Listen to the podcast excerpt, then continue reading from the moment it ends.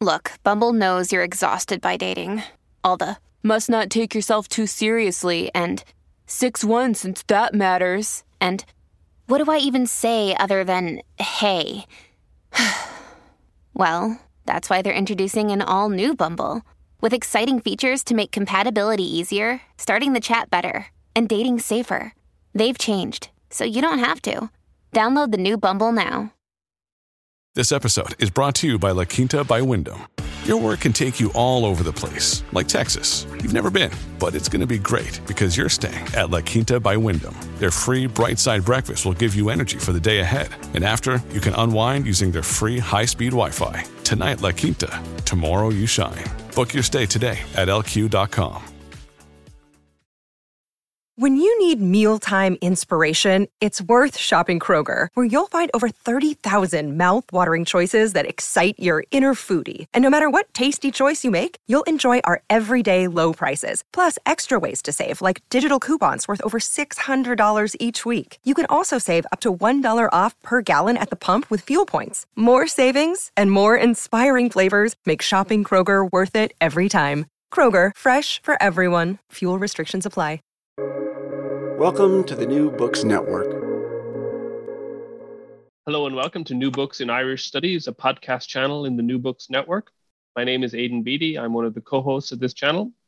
Today we're joined by Dr. Lili Zách, a senior lecturer at the Department of English Studies at ELTE in Budapest, in Hungary. Uh, Dr. Zách received her MA degrees in history and Irish studies at the University of Szeged in Hungary in 2006, going on then to complete a diploma course in Irish language and a PhD at the National University of Ireland, Galway in 2016. Her new book is entitled Imagining Ireland Abroad, 1904 to 1945, Conceiving the Nation, Identity and Borders in Central Europe, which is what we're going to talk about today. Dr. Zách, welcome. Thank you. Thank you so much for joining us. That's great. Thank you for having me, and I'm very happy to be here and uh, and to talk about my book for a change to those who are interested in it, except for um, my family and uh, friends who are probably tired of it at this stage. But uh, really glad to be here.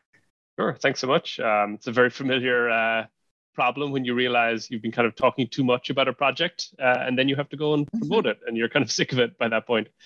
Um, so, so let me start by asking about this title, Imagining Ireland Abroad. What does it mean to imagine Ireland abroad?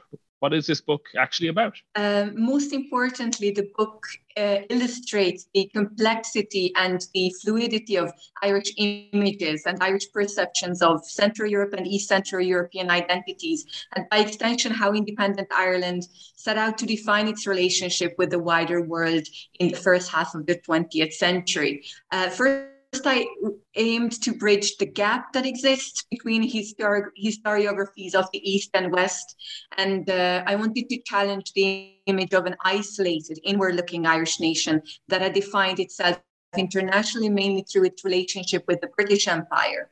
Therefore, I focused on new insights into the significance of transfers and comparisons between Ireland and Austria, Hungary, and Czechoslovakia by shifting away the focus from relationships between small states and great powers and place small nations in the center of attention. Therefore, I wanted to highlight the evolution and shifting nature of Irish perceptions through both wartime and peace, starting with the parallels Arthur Griffith drew with the Austro Hungarian Empire in his Resurrection of Hungary. My book reveals how uh, nationalist Irish perceptions changed since Griffith's influential study and after the rebirth of the small states of Austria, Hungary, and Czechoslovakia, and the formation of the Irish Free State on the other hand. Ultimately, the book traces the transformation of political frameworks in Ireland and Central Europe in order to illustrate the significance of rethinking the question of borders and identities in a transnational context. So I try to squeeze all of these into that title. Uh, mm-hmm. according to Irish contemporaries, themes such as small nations' right to self determination or the question of borders and minorities, they persistently defined identities in Central Europe. This book demonstrates that discussing Central European boundary issues in parallel with the so called Ulster problem was a recurring theme in Irish accounts through the first half of the 20th century. The Ulsters of Central Europe, a concept not examined in comprehensive historical study to date, not only may enrich our understanding of the minority question in Habsburg Central Europe, but I think it also offers insights into the role of propaganda and Irish political rhetoric. Therefore, the readers of this book, book will hopefully discover how Irish comments on Central European parallels ultimately reveal uh, the outward looking nature of Irish nationalists at a time of change. Among other issues, the book also reveals that Dublin became a significant meeting point with Central European small states after the 1920s. Uh, for example, the foundation of the Czechoslovak consulate and the honorary consulates of Austria and Hungary in Dublin, uh, they all served as examples for the growing significance of trade relations and cultural connections among small states, even if these consulates primarily and principally served symbolic purposes.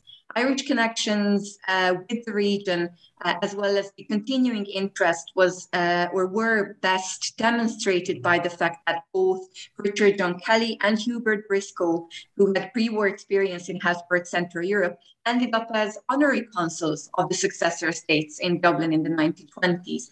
The former uh, Kelly for Austria, Czechoslovakia, Romania, and Lithuania. He was really backing them up. And the latter for Hungary. And in addition to uh, them, uh, politicians, diplomats, other segments of Irish society like businessmen, scholars, public figures with cultural affiliations, they all expressed considerable uh, interest and considerably more interest in the successors of the dual monarchy than, for example, the Irish government did.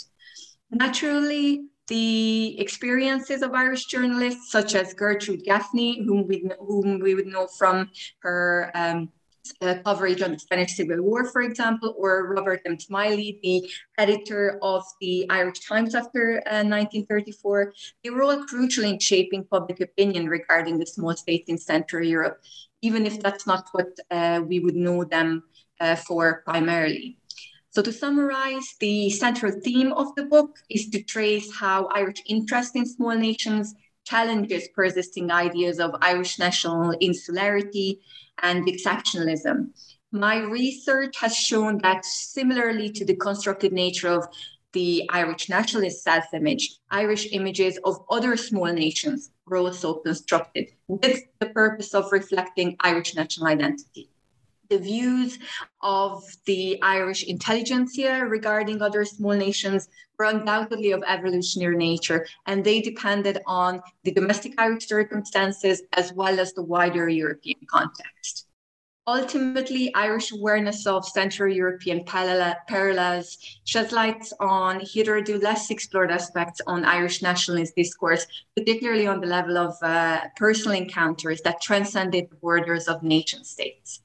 Therefore, I would say that like if we really wanted to pack it into one sentence, the book provides insights into how investigating Irish images of the successor states of Austria-Hungary through a transnational lens could complement the narratives of national history. So it, it, does feel like your book kind of does a lot to kind of break out of this um, tend- I mean, a, a number of different tendencies that Irish history writing has, either to just see Ireland in very insular terms or in terms of the, of the broader British Isles, um, or sometimes um, looking at Ireland in a kind of post-colonial context. It's interesting to to switch it, how you're switching it completely and looking at it as a transnational small nations context. Mm-hmm. Um, I, I, wonder if I could ask you a little bit about this this really evocative phrase you use, the Ulsters of Central Europe. Um, it reminds me of a, a comment that that the British conservative historian Hugh Trevor Roper once made that um, that he called the state of Israel a small Jewish Ulster in the great Ireland of Arabia. Um, it's a phrase, uh, the phrase you're using, the, Jew, the, the Ulsters of Central Europe, suggests a whole lot of different avenues you could use to explore this transnational history of small nations and borders and partition and things like that, uh, and minority questions. So I, I was wondering, first of all, did it really matter that the that the, the successor states of the Habsburg Empire and the Habsburg Empire itself um, were predominantly Catholic? Mm-hmm.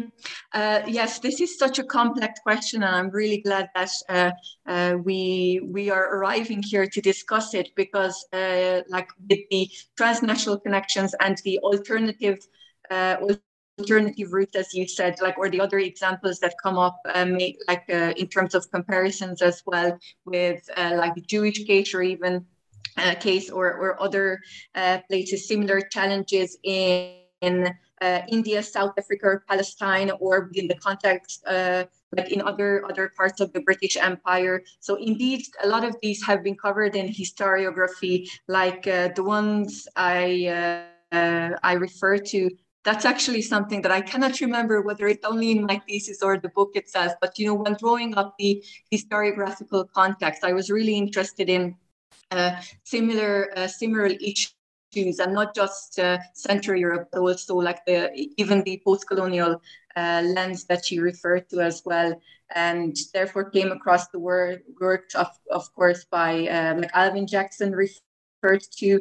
Um, the fact that partition, the partition of Ireland had a wider imperial uh, resonance, or Joe Cleary also compared the British support, support for Ulster Unionists to that of the Zionist movement and therefore he's viewed partition within the context of colonialism. So these are just a couple of uh, examples to show that this is a very well researched issue um, and that kind of post colonial lens. Uh, so that is something that had been mm, written, written about and explored more rather than the Central European connection. And even uh, you mentioned uh, the phrase I'm using, the Ulsters of Central Europe. That is something that uh, I didn't make up. I wish I did because it would have been great to have a title.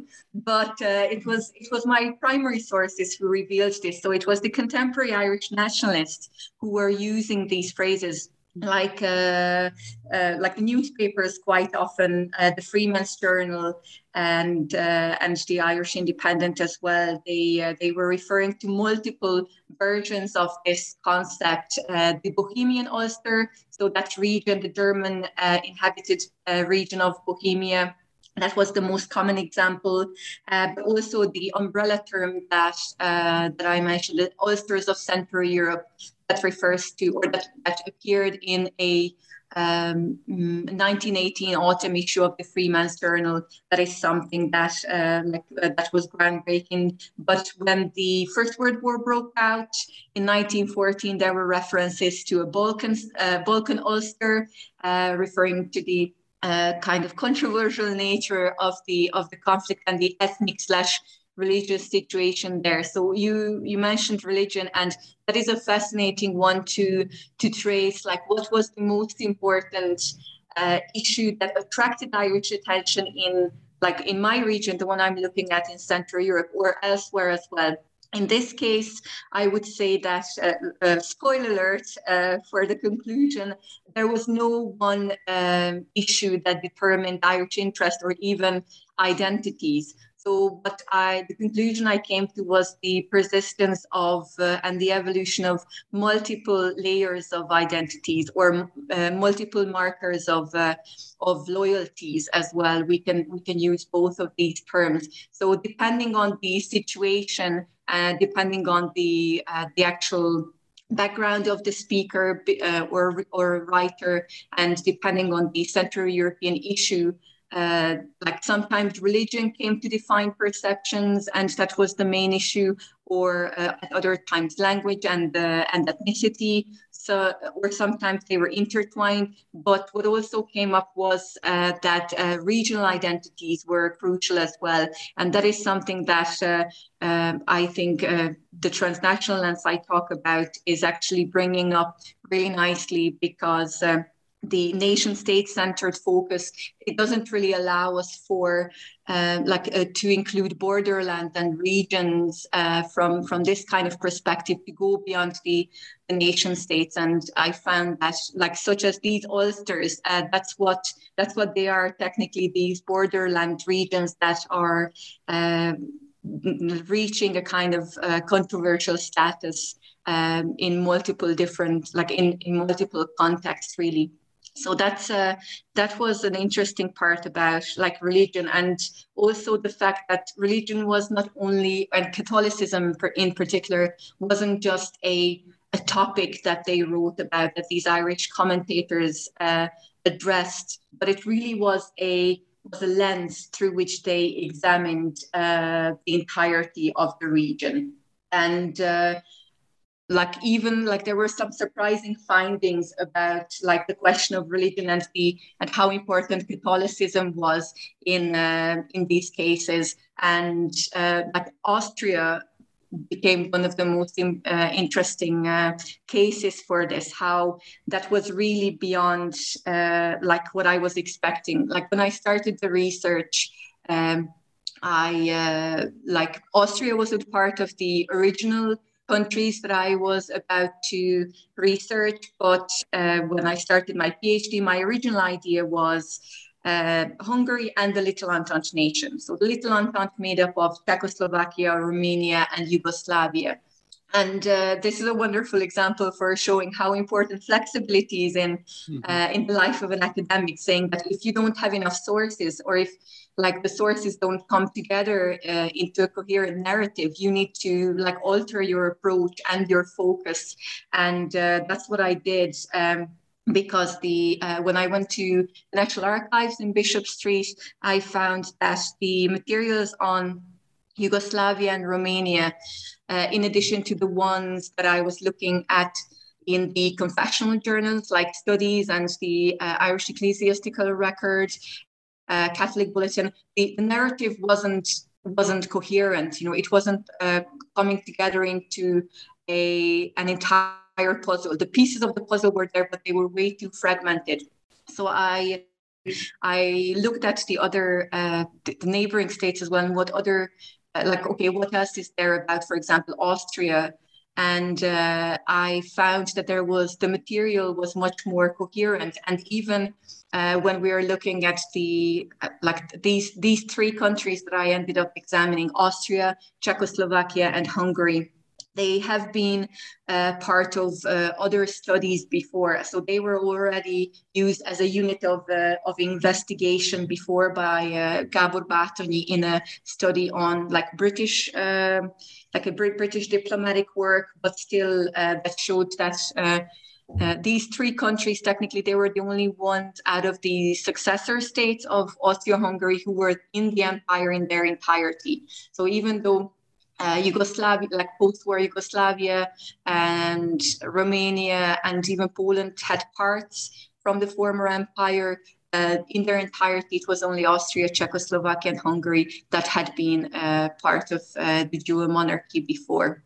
So that also gave uh, like uh, room for more investigation to to look at this particular focus and to move from from what I imagined originally there seems to be an interesting kind of problem here about basically the fine line between fluidity and incoherency. Um, mm-hmm. um, how, how much does it?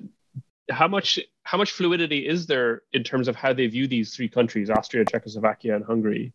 Are there th- are there things that make Irish perceptions of Austria different from Irish perceptions, say, of Hungary or or of Czechoslovakia, or are they all just kind of viewed in similar fluid terms as just interesting border regions, small nations, ulsters?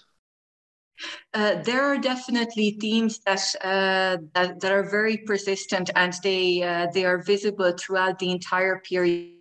So, if I wanted to summarize uh, these into just a couple of expressions, it would be that, uh, like post 1918 perceptions, uh, would be Catholic Austria, democratic Czechoslovakia and irredentist Hungary. So like throughout the like uh, oh let's do the math like live on air I'm not able to um, to really tackle that problem. So between 1918 and 1945, uh, these are uh, really what we can categorize Irish perceptions under. There were you know there were there was room for more uh, more issues as well but definitely these were the ones that were the most persistent. So even though for example the question of like religion and like catholicism was uh, uh, and or church issues in general um, came up in relation to czechoslovakia as well still the democratic nature of the uh, inter- interwar czechoslovak republic that's what was uh, the most important and the role of of president tomas uh, masaryk uh, in that process. So that was uh, very persistent uh, throughout the interwar years, in addition to still the minority uh, the questions of the German minority in Bohemia, particularly with the emergence of the Sudetenland crisis after 1938. So that's that. And for, for Austria, that was what like I was I was really surprised by uh, by the Irish sympathies expressed towards Austria after 1980, well, 1919, 1920, after the uh, like the uh, the Saint Germain Treaty was signing after the technically the war was uh, was over, and by like the birth of the Austrian small state, like first the German Austrian small state, and then um, like the Austrian Republic that we see in the years of the like during the interwar years, because I, I was expecting that um, you know that uh, kind of Austria is an um, like is, is a former empire, but still it has that very kind of direct link to the uh, to the empire and to the Habsburgs. And I thought that that is going to be uh, like what what is going to define Irish perceptions of Austria even during the interwar years, and that was not the case. Uh, like it's uh, like imperial roots were not uh, criticized by enemies, but they were rather focusing on the on the fact that they were Catholics and how how a pious nation, uh, how a pious Catholic uh, nation Austria is. And even when they were looking at different issues, like political issues in the 20s and and the 30s, they were always finding that kind of Catholic connection and like, uh, even in political terms, uh, like in connection with the uh, Christian socials in Austria, like um, uh, Monsignor Ignaz Seipel, who was the, the, key political figure at that time, and how how Irish commentators were really a huge fan of him. And uh, like the, the, like most most of the 1930 studies is made up of uh, praising. Um, uh, articles praising uh, Seipel. Uh, so that was quite uh, quite uh, important during the period. And for Hungary, the irredentist Hungary and Hungarian borders, that that was also actually quite surprising because I was ex- expecting it to be more prominent at the time of the like you know the like the Paris treaties or in, uh, like the Versailles treaties or in the case of Hungary the uh, the Trianon peace treaty. But uh, interestingly at the time in 1920 like it was hardly uh, referred to in the Irish papers. Like on the day it or the day after it wasn't even discussed. But it's uh, going to be in the 1930s that uh, that this question of borders and um, like the integrity of a nation and the like the minorities on each side of the border this kind of thing but it uh, it's it is being brought up by irish sources as well as um, as well as uh, it, how it became part of the like Hungarian interwar, the constant rhetoric about the integrity of the nations under the crown of Saint Stephen. But uh, like in, in Ireland, it's particularly under, I would say, like when there's a change in government after 1932 and um, and Fianna Fáil come to power, uh, that's when we that's when we see like more and more references to the borders and the unity of the nation. So we can really uh, get an idea about even the like the declared purpose of the of the De Valera government as well. Hey it's ryan reynolds and i'm here with keith co-star of my upcoming film if only in theaters may 17th do you want to tell people the big news all right, I'll do it. Sign up now and you'll get unlimited for $15 a month in six months of Paramount Plus Essential Plan on us. Mintmobile.com slash switch. Upfront payment of $45 equivalent to $15 per month. Unlimited over 40 gigabytes per month. Face lower speeds. Videos at 480p. Active Mint customers by 531.24 get six months of Paramount Plus Essential Plan. Auto renews after six months. Offer ends May 31st, 2024. Separate Paramount Plus registration required. Terms and conditions apply if rated PG. So, so there are these kind of what either at the time or in hindsight can seem like obvious comparisons that people can draw about – Catholic populations and minority populations um, and board, you know, new borders and the, the challenge of building a democracy after being part of a monarchy and a, an undemocratic monarchy. Mm. What was the oddest comparison you, you came across, or what was the most unexpected find that you you had during the entirety of your research? Mm. That is uh, that is a really good question. I would say that, like you know, like not everyone was a fan of uh, uh, comparisons with Central Europe. So, for example, we I talked about Griffith and like Griffith's comparison, or he studied the resurrection of Hungary and how how how I wouldn't put, I wouldn't say hated, generally hated Griffith was for this, but how unpopular that concept was, um, which shows like how many Irish, how many other nationalists attacked uh, Griffith and uh, Sinn Féin in general. Uh, for example, like uh, like the cultural uh, revivalists, like D.P. Moran, who was the uh, mm-hmm. like from the leader. he was he was one of the top top haters of Griffith at the time, who was constantly criticizing him and the the idea of uh, of Sinn Féin and um, and their idea of passive resistance and how they imagined like Irish independence and the Irish nation. So they were really not. Uh, not well liked and not uh, not accepted by by others. So so a lot of the uh, a lot of the things that we would, as historians, I'd say, like think uh, think of as like granted or given that oh everyone is interested in that. Like I just as I mentioned with uh, uh, with regard to the Trianon Peace Treaty, like contemporaries, you know, not not nothing, almost nothing, and uh, so this is a good kind of reminder, I think, for us that. Um, uh, not not everything that we would think was such a big issue then um, was uh, at the time, and how interestingly it uh, it changed later to to mean something else. So that is for the connections and like you know the different kind of uh, comparisons and uh, how not everyone was a fan of these. And interestingly, like as for the findings, like what was the most surprising one, it wasn't about these different kind of perceptions, but about the uh, about the existence of these uh, consulates and honorary consulates that I mentioned. Because when I started uh, the PhD and this project itself, my first one of the first things I did was I browsed through the index of the document on Irish foreign policy volumes, the ones that were published, like you know, uh, in this area, like in this time period, and uh, I was going from there. And uh, then I looked up like some of the like Hungarian records, like online, etc. And what I found in like books on diplomacy was the fact that uh, like the link between or direct diplomatic representation um, was only started in the 1970s. I was really surprised when I went to Bishop Street uh, to the National Archives, and there was Hubert Briscoe in all his glory, uh, writing on Hungarian stationery and signing the papers as honorary uh, Hungarian consul or honorary consul of Hungary in Dublin. So that was like I know that it's not uh, not a groundbreaking finding, but you know, when like it still completely changed the perception of. Um, like how I perceive that uh, issue, like the fact that diplomatic representation uh, or interest in uh, in one country and the other that hadn't uh, existed before the 70s. And this was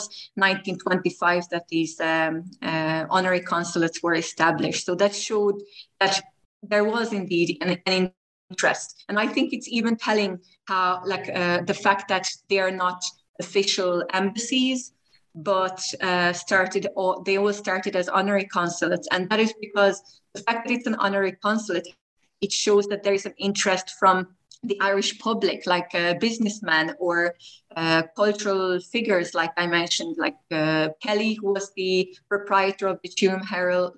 Yeah, yes, it was the Tuam Herald, and um, um, Hubert Briscoe, who's no, who's not a relation to Robert Briscoe, the Fianna Fáil TD uh, later, but uh, Hubert Briscoe was a Dublin stockbroker, so he's a businessman as well.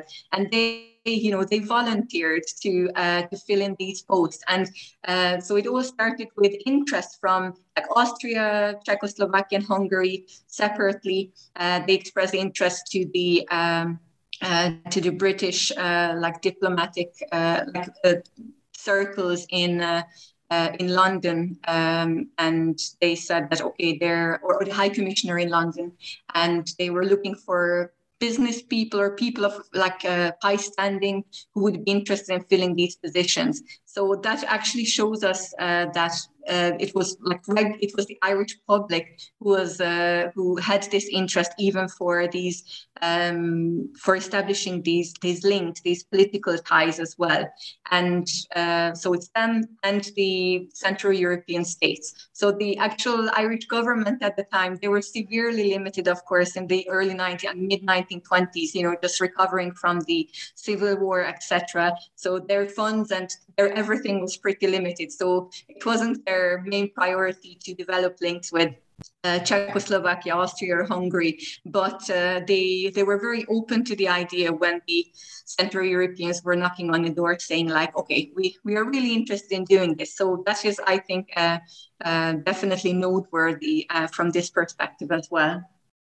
I, was going to ask about Hubert Briscoe. I, I hadn't heard of his name before. Um, uh, was he actually related to the to the Briscoe family, who are obviously a, a very well connected family, but also are Jewish? And uh, the question of uh, like the Jewish questions of, of Central Europe are kind of hanging in the background of your book, and, and you mentioned them a little bit, but how much did, did Jewishness become an issue, or is that just kind of brushed over by the various Irish people that show an interest in Central Europe? To, to start with the with the Briscoe uh, link, I checked uh, I checked the census records, and these are different Briscoes. So for mm-hmm. uh, Hubert Briscoe's family, they're uh, they're listed as Catholics, as Roman Catholics. So they're different Briscoes. But I was really excited when I found it. I was like, oh, maybe, maybe no. So mm-hmm. that was that wasn't it. But uh, still, uh, he had like he was very much involved in or interested in the region and like the Balkans as well. He he also wrote a newspaper series there around ooh like pre pre First World War. As far as I remember, it was around like nine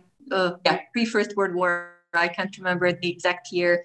Uh, he had several uh, several kind of traveling pieces in the region, so his his uh, interest was definitely persistent in the period, but uh, not not via the, uh, the Jewish connection that was interesting though. I um, i was curious about how this was going to pan out as well. And uh, like the second world war being the uh, issue or being the um, like the time period that was going to be the most um, uh, the most obvious where the jewish question was going to come up. But interestingly uh, this is something that we see as early as like 1919 1920 and that was because of the uh, because of the Bolshevik takeover in Hungary in March 1919 and uh, also some of the others uh, in like Munich as well, and like even the uh, the year before, like 1917, like the Russian uh, Revolution itself, and uh, and how Irish commentators and those who were writing in, in studies and uh, particularly like some of the shorter outbursts in the Catholic Bulletin were particularly ferocious in making that connection between the communists and the fact that some of the leaders were Jewish. So that kind of uh, link between uh, like anti-Semitism and anti-communism uh, this is something that we see very prominently as early as like 1919, 1920s. So it wasn't so, so I would say that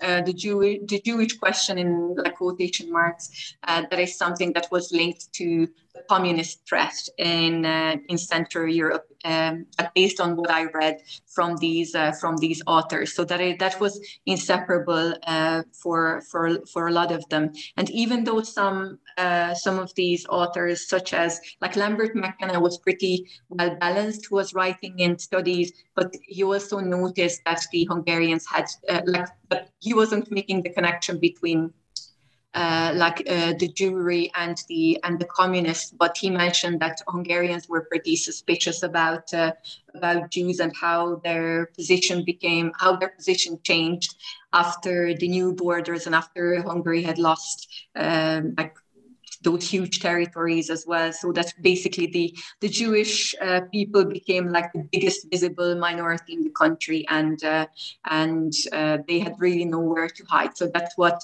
according to McKenna as well, that's what contributed to the fact that. Um, uh, sometimes they were blamed for issues that they were not uh, responsible for. And uh, this kind of uh, attitude uh, is something that we see more prominently in the 1930s, as in with the emergence of Irish anti-communism after 1931, with the banning of Saor Éire, for example, and you know the rest of these issues. Uh, that's when the number of articles grow in uh, in studies and uh, and the other confessional journals as well, who were going to start you know, bringing up this connection as well that uh, there is a communist threat and uh, making these comparisons. That was actually another favorite find of mine. How they were making in 1930s Irish authors were making comparisons between both Budapest and Vienna. Actually, there are separate cases making these uh, comparisons. How they were like uh, uh, like like they were making these connections with uh, like 1683 and 1686, uh, them stopping the Turks. So like there was the siege of Vienna, and then when uh, Buda was liberated from the Turks as well. So how both Budapest and uh, Vienna, how both Hungary and Austria stood as the um, like the the, uh, what was the phrase? The key, keepers of the gates of Western civilization. I think it's also one of my subtitle uh, chapters, and that is something that um, that I was really excited to find, like to make these kind of um, comparisons. Uh, that was quite uh, fascinating. Yeah, I've I've done research myself on um, on Irish anti-Semitism, and and it's it's shocking how much. I mean, both how how anti-Semitic many Irish writers could be, given the almost total absence of an actual Jewish population in, in Ireland, um, and then also how much it it can, how much it becomes bound up with anti-communism. Um, and your book, I, I might end with a question about communism because your book ends in 1945, which seems to be, I mean, obviously quite a, a neat place to uh, to end the story. Um, but all all three of these countries become very different then after 1945, right? Austria goes from being um, a Nazi country to being a, a, neutral, relatively democratic state. But then Hungary and Czechoslovakia become communist. So, is there a kind of a, a, a set another chapter you could have told about um, perceptions of of communist Hungary and communist Czechoslovakia after that? And is that where you plan to go next with your research, or are you are you planning something totally different? Uh, yes, that is uh, definitely what I had in mind originally. Like going back to the to the issue of uh, flexibility and how you change uh, your project as you're going along, and that is exactly what happened because I wanted to like uh, the dates kept changing. So originally I wanted to do 1918 till 1939, so it was to be only interwar Europe. And then I found that like we cannot really work with this with our little Europe centric and with you know like these kind of uh, this kind of mindset that we have that having these very clear chronological uh, like dates you know to like uh, that it has to be 1918 because there were so many references to small nations before that as well. And like particularly with the outbreak of the first war in uh, in 1914 so there was a lot of small nations um, like uh, political rhetoric kind of issue then and even like going back to the second world war. And the same thing happened with the ending date as well. I pushed it to the uh, to the end of the second world war 1945 and while i was um, at the National Archives, uh, looking at the DFA archives, uh, I found that there were more and more records, particularly with the Czech honorary consulate, uh, that went like even beyond 1945 and how uh, it was also raised to the level of embassy. But then with the communist takeover in uh, 1948 that that really changed things considerably. So i i ended up uh, cutting the the end bit uh, like uh, between 1945 and 1948 for for purely length reasons because i uh, i don't know about you but i that that's still what i find the hardest to do like even here i am i don't know how many years after uh, starting researching this topic as well as anything else but you know to try to uh, like struggle and and uh, get to the maximum uh, word limit uh, that is that is something that I find really really tricky. So uh, for for both my thesis and for the book, that is the that is the reason. Like one the, the main reason why. The other reason is that the is is linked to the coherence of the narrative and how uh, exactly as you said, Austria found itself on the west, like on the western border of the of the Iron Curtain, and Hungary and Czechoslovakia on the other. So these narratives would have been really uh, broken up. And also the fact that, like in the case of the Hungarian honorary consulate, Briscoe resigned in 1941 when, uh, like, shortly after. Uh, Pearl Harbor, uh, because he's he he said like after Hungary uh, joined the war, like declared war on Great Britain, they he said that like he has business interest in London, so he can't fill that uh, position, and uh, they ended up uh, transferring the materials of this to the Swedish embassy, which I haven't uh, been able to trace down, but uh, it's it's there somewhere. But uh, yeah, so that's the the main reason why, and there is definitely um, there is definitely uh, more room to discover this and to and to and to research this topic. Like, uh, for example, the the question of Hungarian refugees arriving in Ireland in 1956 or after 1956. but is something that has been uh, studied before, like Eilish Ward wrote about it in uh, in the 90s, as far as I remember, and uh, and other issues as well. So I think that would be definitely um, uh, definitely a worthy undertaking uh, for the future. But yeah, for for myself at this stage, I think uh, I'm going to stop here now. Um, and yes, just to uh, just to enjoy this book, and I think for for future studies and for for the next period, I think shorter short, shorter research studies would be the way to go because exactly like uh, like the two the three countries that I've uh, I've been tracing there in such different uh, positions that uh, the narrative wouldn't be uh, that that coherent. So I think it's like separate either case studies or to change the change the focus. But yeah, it's uh, I'm not planning on doing more research on this in particular because I put too many other things on the back burner while I was doing this. Like, I remember even as I was going through the Irish newspaper archives, as I was writing the thesis, I found uh, I think it was 1919, 1920, like War of Independence, definitely. I found an article um, in one of the Irish papers where they were uh, on about like how the British are trying to force margarine on Ireland and how we demand our Irish butter or how, how we demand butter. And I was like, oh, that's fascinating. So I'm actually uh, teaching and researching food history as well as history of humor. So this is going really nicely into my my my food history um, kind of uh, quiver so to speak. So um, we can say that probably my next book is going to be related to that uh, in some way or the other. So there's uh, definitely new new directions for me, but I'm I'm still teaching these topics, and uh, um, un- unfortunately, unfortunately for those around me, I'm still uh, going off on tangents every time something re- even remotely relevant comes up. So so that's that um, I, I, it often feels like Irish history really suffers from from being a very anglophone field, um, and and the most kind of common thing with an Irish history book is it's predominantly English language sources with maybe a few Irish language sources thrown in where where needed. Um, it's incredibly impressive the the linguistic diversity that you're drawing on, and now it seems like you're breaking new ground with with some really cutting edge um, methodologies about history of humor and history of food. So if that research is any is, is anywhere near as good as this, it's something we can definitely be excited about. Uh, thank you so much. Thank you so much for joining us and for this great conversation. Thank you very much, Edna. I really appreciate your time. Cheers.